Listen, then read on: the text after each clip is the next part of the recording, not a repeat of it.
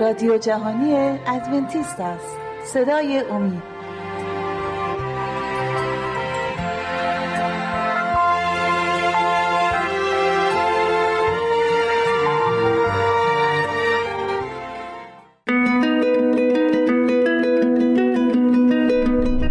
شنوندگان ارجمند اگر مایل به برقراری ارتباط با ما هستید لطفا پیام های خود را از طریق آدرس ایمیل مجد امید تیوی دات برای ما ارسال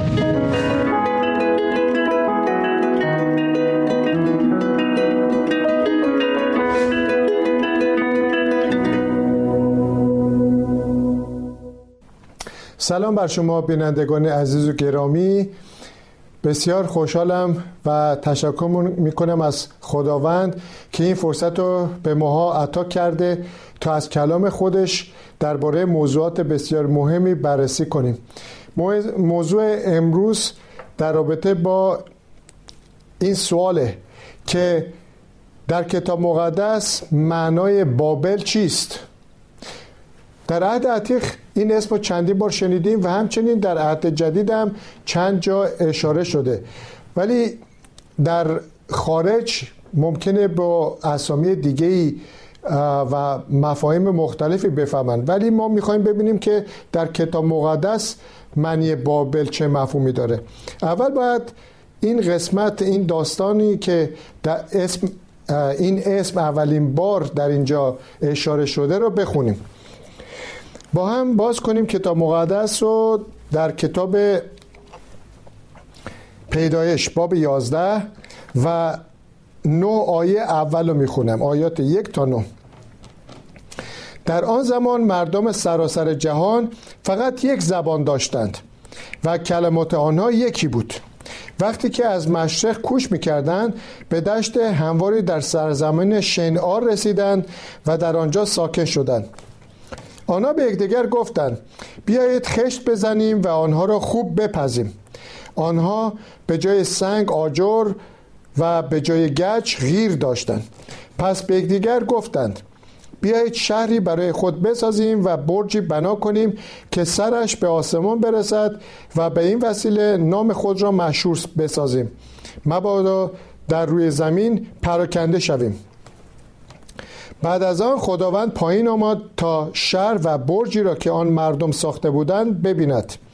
آنگاه فرمود حال دیگر تمام این مردم یکی هستند و زبانشان هم یکی است این تازه اول کار آنهاست و هیچ کاری نیست که انجام آن برای آنها غیر ممکن باشد. پس بیاییم برویم و وحدت زبان آنها را از بین ببریم تا زبان یکدیگر را نفهمند. پس خداوند آنها را در سراسر روی, روی زمین پراکنده کرد و آنها نتوانستند آن شهر را بسازند. اسم آن شهر را بابل گذاشتند چون که خداوند در آنجا وحدت زبان تمام مردم را از بین برد و آنها را در سراسر روی زمین پراکنده کرد. حالا بررسی کنیم این قسمتی که خوندیم به چه صورت خواهد بود. اولنش این چه گروهی بودن که ما خوندیم که اومده بودن در سرزمین شنعار و می‌خواستن با اتحاد با یکدیگر در اتحاد با یکدیگر یک برجی رو تا بگیم ابرها بالا ببرند. در باب قبلی یعنی باب دهم پیدایش آیه ده میگه که در ابتدا منطقه فرمانروایی او شامل بابل ارک آکاد و تمام اینها در سرزمین شنار بود. همین سرزمینی که الان یاد کردیم در سرزمین شنار بود. بابل هم که شهر این گروه بودن که درست کردن و برجم در آنجا بود اینجا یاد میشه. کمی بالاتر میگه اینا پسران هام هستند. و نوح سه تا پسر داشت که اینجا یاد میشه. سام، هام و یافس. پس این گروه گروهی هستند از یکی از پسران نوح به نام هام که کوچ کردن اومدن به منطقه سرزمین شنعار و اونجا چندین شهر ساختن. یکی از شهراش هم که درباره آن داریم صحبت می‌کنیم بابل و برج بابل که همه می‌شناسن. پس یکی از این ش... پسرای نوح که هام بود اون چه شخصیتی داشت؟ می‌بینیم که در داستانی که در کتاب مقدس می‌خونیم می‌بینیم که هام یه اشتباهی کرد در رابطه با پدرش نوح که خدا اونو لعنت کرد. لعنت نو هامو لعنت کرد و دو برادر هامو برکت داد.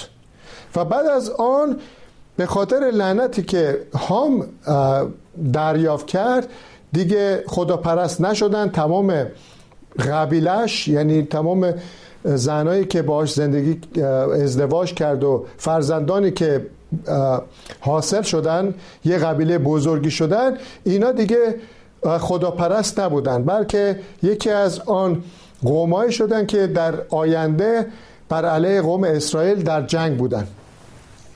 خب پس اینا از همون ابتدا هم بر علیه خدا بودن و حالا که می‌خواستن این برج رو درست کنن فکرشون هم فکر اشتباهی بود.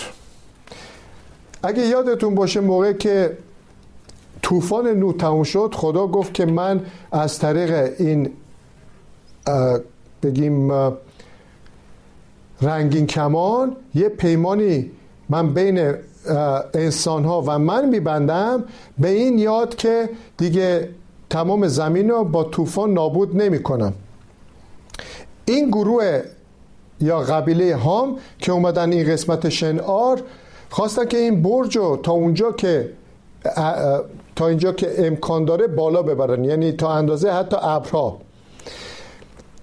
که به این فکر بودن که خدا اگه دوباره خواست ما رو با طوفان از بین ببره ما یه پناهگاهی داشته باشیم. میریم بر روی این برج اونقدر بالاست که دیگه آب به ما نمی‌رسه و ما محفوظ میمونیم. در حالی که خدا پیمان رنگین کمان رو گذاشته بود گفته بود که این پیمان به یاد شما بیاره که من دیگه با طوفان شما رو از بین نمی‌برم. پس نشون میده که اصلا به حرفای نوح گوش نداده بودن که گفته به پسراش گفته بود که این رنگین کمانی هم که می‌بینید نشانه بین خدا و ما که دیگه از این طوفان بار دیگه انجام نمیشه. هام اینو گوش نداده بود و داشتن انجام می‌دادن. آیه دیگه که اینجا ما رو کمک می‌کنه در باب اول پیدایش آیات 27 و 28 رو توجه کنید میگه که پس خدا انسان را شبیه خود آفرید ایشان را زن و مرد آفرید. آنها را برکت داد و فرمود بارور و کثیر شوید. نسل شما در تمام سرزمین زندگی کند و آن را تحت تسلط خود درآورد. به گفته دیگه میگه که خداوند که آدم و زمین آفرید گفت که شما که دارای فرزندانی خواهید شد بعد از بارور شدن کثیر و کثیر شدید برید و در تمام زمین پخش بشید و تمام زمین رو تحت تسلط خود درآورید. یعنی اینکه یه جا نمونید مرتبا که دارید ازدیاد می‌کنید زیاد میشید جاهای مختلف برید پراکنده بشید و زمین رو تصاحب کنید. ولی برمیگردیم دوباره به همون قسمتی که خوندیم باب یازدهم. آیه چهار رو ببینید. میگه که پس به یکدیگر گفتند یعنی قوم هام بیایید شهری برای خود بسازیم و برجی بنا کنیم که سرش به آسمان برسد و به این وسیله نام خود را مشهور سازیم. مبادا در روی زمین پراکنده شویم.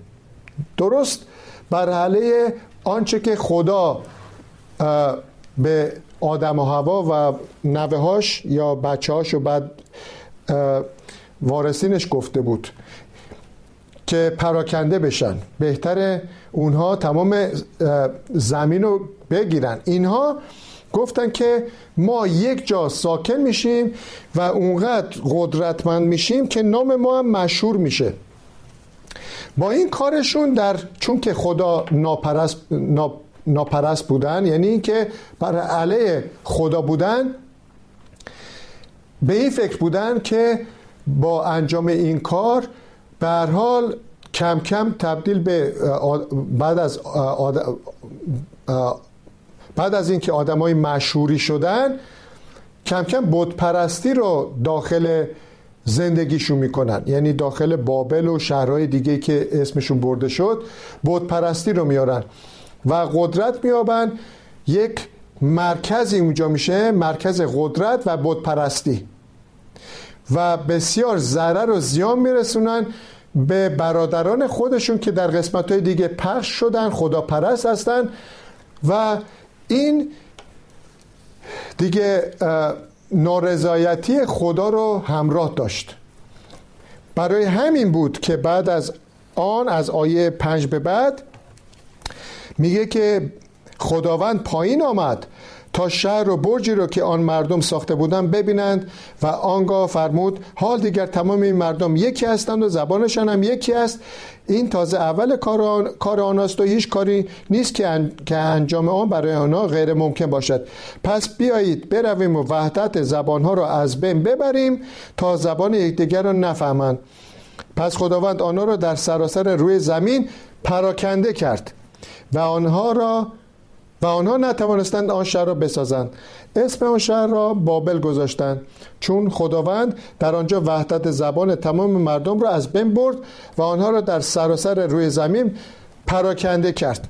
خب اینا که می‌خواستن در یک جایی جمع بشن خدا هم نقش نقشه اونا رو نقشه بر آب کرد. اونا رو پراکنده کرد و گفت که این نقشه که شما کشیدین کار درستی نیست و من از اون ناراضی هستم.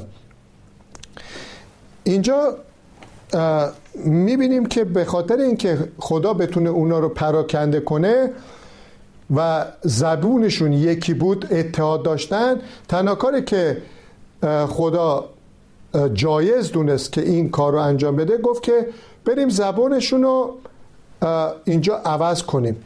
کاملا گیجشون کنیم. و این کار رو انجام داد و می‌بینیم که پراکنده شدن. از آن الان زمان رسیده که با یک استراحت کوتاهی داشته باشیم. برای چند ثانیه بعد برمیگردیم و این موضوع را ادامه میدیم. شنوندگان ارجمند اگر مایل به برقراری ارتباط با ما هستید لطفا پیام های خود را از طریق آدرس ایمیل مجد امید برای ما ارسال از این موضوع را ادامه میدیم در جایی که خدا خواست که زبانهای اینها رو که یک زبان بود پخش کنه تا اینا نتونن در رابطه با یکدیگر باشن این برج هم نتونن درست کنن و بر روی زمین پراکنده بشن. و موقعی که این کار انجام شد شما می‌تونین در ذهنتون داشته باشین که چه صورت گرفت. داشتن با یک زبان سریع کار می‌کردن و این برج رو بالا میبردن. حالا شما می‌دونین که این به چه صورت میشه. بنا بنا دارن کار می‌کنن. یه نفر که سر بناست میگه که مثلا اون قسمت رو به من بده این چیز رو به من بده. اسامی که می‌گفتن می‌دونستن که چی می‌خواستن و به, صورت این کار پیش می‌رفت. موقعی که خدا این کار انجام داد و اسامی اونها قراقاتی شد یه نفر فرزن بگیم چینی شروع به چینی صحبت کردن کرد. یکی داره عربی صحبت می‌کنه یکی فارسی صحبت می‌کنه. قبلا یه زبان عبری فرزن صحبت می‌کردن. چندین زبان اونجا آمد موقعی که این یه چیزی می‌گفت اون دیگه نمی‌فهمید که چی می‌خواد. و به همین صورت دیگه نتونستن همدیگر رو کمک کنن. یه درگیری و کشمکشی اونجا پیش اومد. از هم ناراضی شدن و اون کار رو ول کردن. برج اونجا ناکامل موند پیاده شدن. هر بگیم چند نفره که همون زبان رو میفهمیدن اگه برفرض بگیم 500 نفر بودن 23 نفر زبان ترکی میفهمیدن 83 نفر زبان روسی میفهمیدن 28 نفر زبان مثلا اسپانیایی هر گروه گروهی که زبان یک در یکدیگر رو میفهمیدن با هم جمع شدن و از زبانهای دیگه جدا شدن. و بر روی کره زمین پخش شدن پراکنده شدن. به این میگن پراکندگی زبانی که حاصل شد این گیجی و در هم ریختگی زبان بود که بابل یعنی در هم ریختگی گیجی زبان. اینجا ببینیم که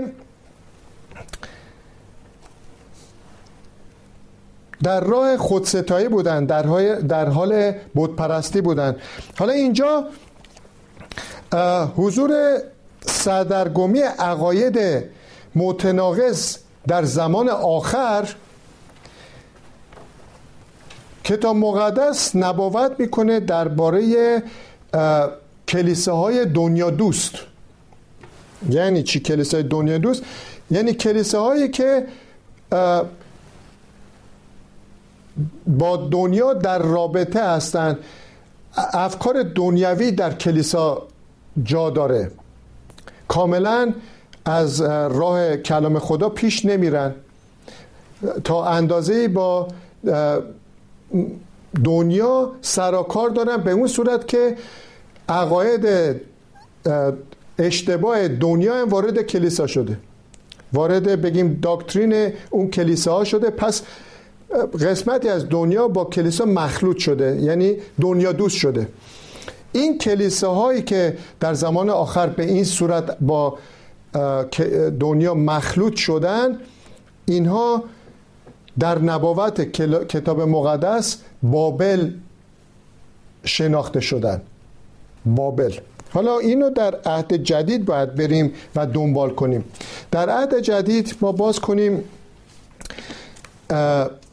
کتاب مکاشفه باب 14 آیه 8 رو بخونیم. باب 14 آیه 8 آنگاه فرشته دیگر یعنی فرشته دوم ظاهر گشت و فریاد برآورد. بابل بزرگ آن زنی که تمام ملت را مجبور کرده است از شراب شهوت و زناکاری او بنوشند منهدم شد. یه نظری اینجا بیاندازیم که در نبوت در کتاب مقدس در زمان نبوتی که میشه موقعی که از زن صحبت می‌کنه یعنی کلیسا. بعد به طور مختلفی میگه که مثلا زن به این شکل آراسته است یا زن به این شکل دیگه آراسته است. کلا زن یعنی کلیسا ولی کلیساهای مختلفی را با آراستگی های مختلف و اینجا توضیح میده. اینجا میگه که بابل بابل بزرگ آن زنی که تمام ملت ها رو مجبور کرده است از شراب شهوت و زناکاری او بنوشن.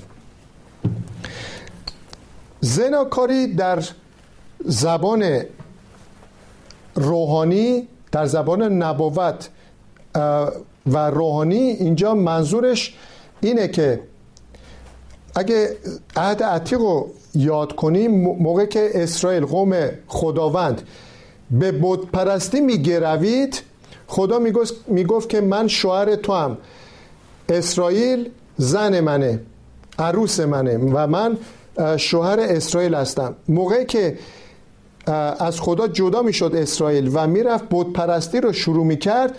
خدا می‌گفت که تو زناکاری روحانی انجام دادی.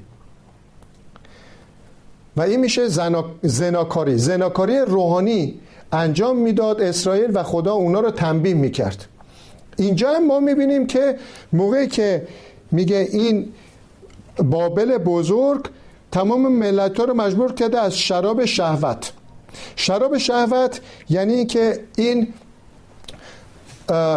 عقاید اشتباه داکترین های اشتباهی اشتباه اون کلیسا که مخلوط با عقاید دنیوی شده به مردم یاد میده. اون چیزایی که کاملا پاکیزه و درسته در کلام خدا اون داکترینا رو اشتباها مخلوط کرده با عقاید دنیوی و اونها رو به سراحت و راحتی از کلیسا به مردم یاد میده. امکان داره خودشون هم نمی‌فهمن این اشتباه رو انجام میدن. ولی این اشتباه به گوش مردم می‌رسه و حقیقت کامل رو نمی‌فهمن. این میشه از دیدگاه نبوت کتاب مقدس شراب شهوت. داکترینی که خالص و درست نیست مثل شراب میمونه که منگ می‌کنه گیج می‌کنه. و شما می‌دونید که کسانی که شراب خوردن و گیج شدن چیز درست رو نمی‌فهمن. نمی‌تونیم باهاشون شما در رابطه با یه موضوع خاصی واقعا صحبت کنین. چون از این طرف میپره اون طرف این طرف. چیزی حاصلش نمیشه نمی‌تونه بفهمه. این شراب یا خمر مغزش رو سردرگم کرده. و به خاطر این از دیدگاه روحانی شراب شهوت دکترین های نادرسته که داخل کلیسا شده و زناکاری به او بنو... یعنی زن... زناکاری که از حقیقت خدا کاملا در حقیقت خدا نیستن قسمتی درسته قسمتی نادرست و دور شدن. حالا آیه دیگه که می‌تونیم اینجا بخونیم در باب 18 همون مکاشفه است. باب 18 و آیه دو رو بخونیم. می‌گوید آنگاه با صدای بلند گفت بابل سقوط کرده است بابل, بابل بزرگ سقوط کرده است. بابل مسکن دیوها و مکان ارواح خبیس و قفس پرندگان نجس و نفرت انگیز شده است. این از دیدگاه روحانی از دیدگاه نبوت. معانی که اینجا استفاده می‌کنه مسکن دیوها و مکان ارواح خبیس و قفس پرندگان نجس و نفرت انگیز. میگه که تمام این اشتباهات دنیوی از طرق مختلف وارد بابل بزرگ. این کلیسای گیجو در هم ریخته شده. چرا اسم کلیسا رو اینجا در نبوت بابل میگه؟ بابل بزرگ. کلیسای چندین کلیسای بزرگی که با هم در اتحاد هستن و فکر می‌کنن که راه راست رو در پیش گرفتن. ولی خدا اونا رو بابل میگه. یعنی اینکه این کلیسا حقیقت کامل رو در دست نداره. در هم ریخته است. داکتریناش در هم ریخته است. گیجی داره.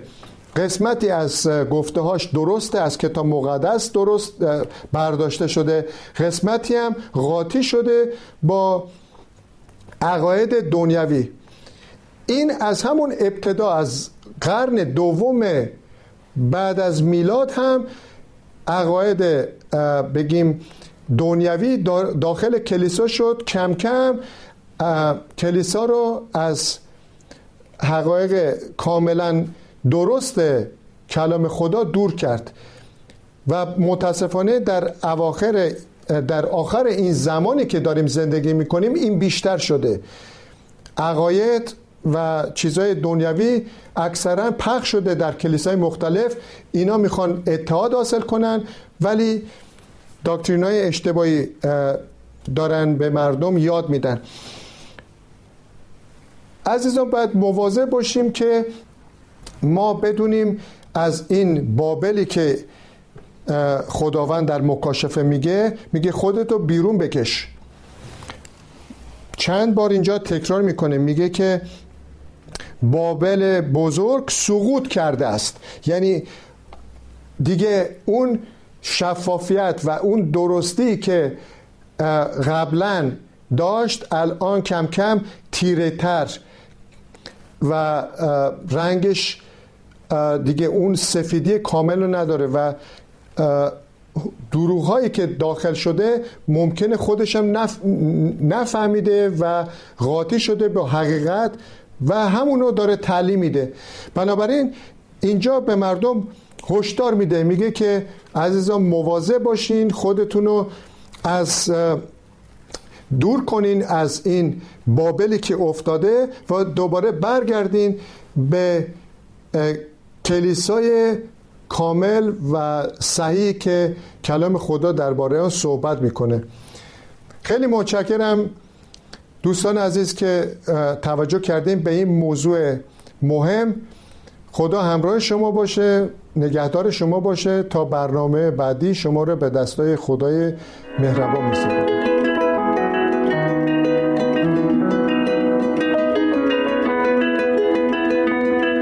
شنوندگان ارجمند اگر مایل به برقراری ارتباط با ما هستید لطفا پیام های خود را از طریق آدرس ایمیل مجد امید برای ما ارسال